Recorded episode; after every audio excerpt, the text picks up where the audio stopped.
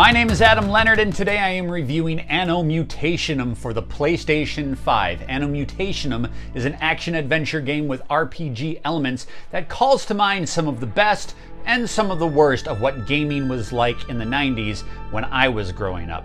Based in a cyberpunk and anime-inspired world, and with a gorgeous two D sprite aesthetic backing it up, Anno Mutationem was really pulling hard on my nostalgic heartstrings. But is the game good enough to stand up to the best of the best today? Let's find out in this Mega Dads review.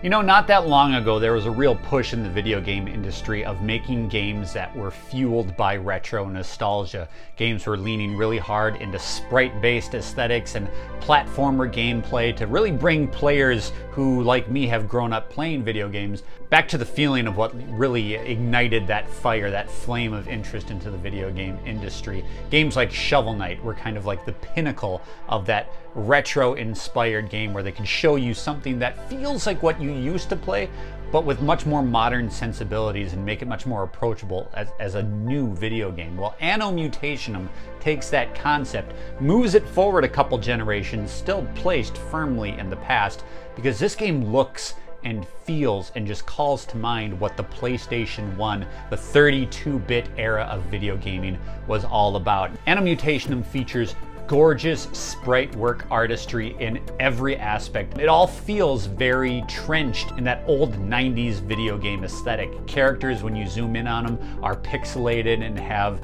um, I wouldn't say choppy animation, but it's very much like you can see the frames of animation with all of the characters. And it's just, there's something incredibly charming. And the developers of Anno Mutationem, Thinking Stars, based in Beijing, they really do a fantastic job of bridging that old pixelated aesthetic with new technology. The lighting in this game is phenomenal. Um, all the details in the worlds, the neon lights, the puddles, everything everything looks like it just rained, like it's all wet and, and glossy and glistening. And all these environments look really great when they're lit up at night. Giant Neo-Tokyo-esque cityscapes that you will travel through. Uh, really is just an incredibly immersive world. And what I found really appealing about Anno Mutationem and its world in particular is, yes, it is another future-based cyberpunk world where man has gone through some sort of technological plague that has turned some people into half cyborgs. Uh, really interesting subplot there where people kind of got this techno virus that was seemingly turning them from human into machine. So there's there's there's a darkness and kind of a very cyberpunk-esque edge to it, but the characters and the music really kept everything buoyant. It never felt drab, it never felt too dark, and in fact the characters, um, they, they eschew a lot of comedy in this game. There are a lot of lighthearted moments between the main character, Anne, and her sidekick, who is always uh, in her earpiece. She projects herself as a hologram into the world, and she's always guiding you and, and um, keeping things light. Holy bacon! Jorgen! Finally my revenge, woman! Prepare to die! K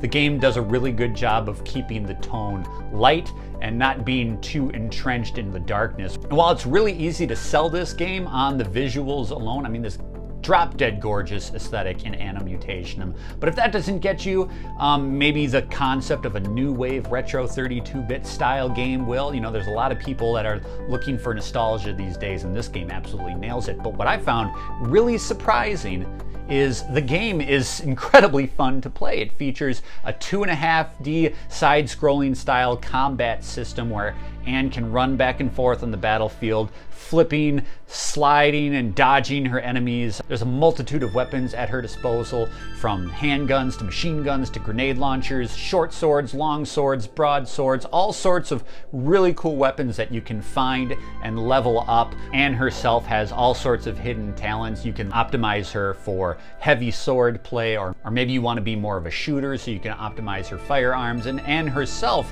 has special powers that become available uh, midway through the game. You're going to need them all, because this game can get pretty difficult. You're going to be coming up against bounty hunters, giant mutants, shadow assassins, and maybe you're going to get thrown into a fight pit with a cyborg who has giant laser arms that shoot at you. There's so much to do in this game.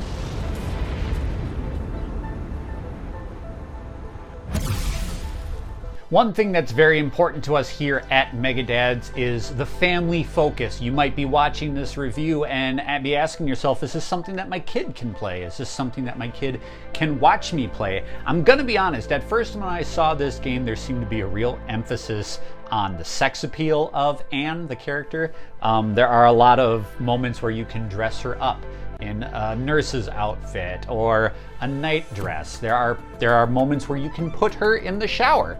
It never goes overboard. There's nothing in the regards to um, severe vulgarity or overt violence, or what I would describe as really overt and blatant sexuality, but it definitely gets flirty in, in again, a way that anime used to be in the nineties. Uh, I would say this game is really firmly in that P G thirteen Uh, area. So take that as you will and apply it to how best suits you and the little gamer in your house.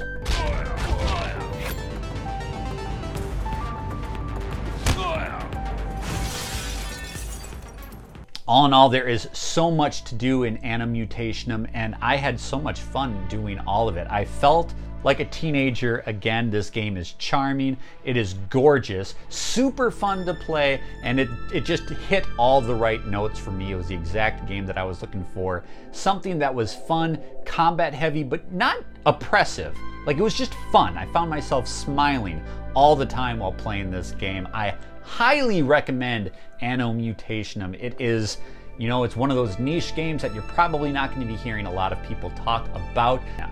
But it is sitting very near the top of my list right now, halfway through twenty twenty-two.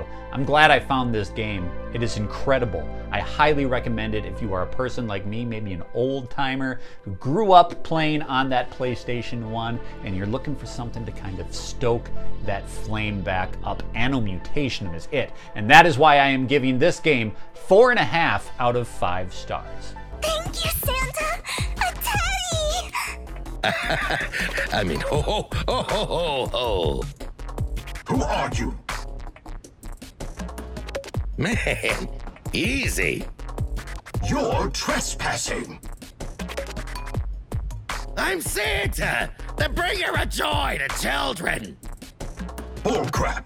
If you're Santa, I'm Jesus. Thank you so much for watching this Mega Dads review. I hope you enjoyed it. I hope you look for Anno Mutationem on the PlayStation Store or Steam if you are a P C player. It is phenomenal. I highly recommend you do so, and I also recommend that you like this video and subscribe to the channel. We have so much more in the pipeline here at Mega Dads. This is where gamer life meets real life. We'll see you next time.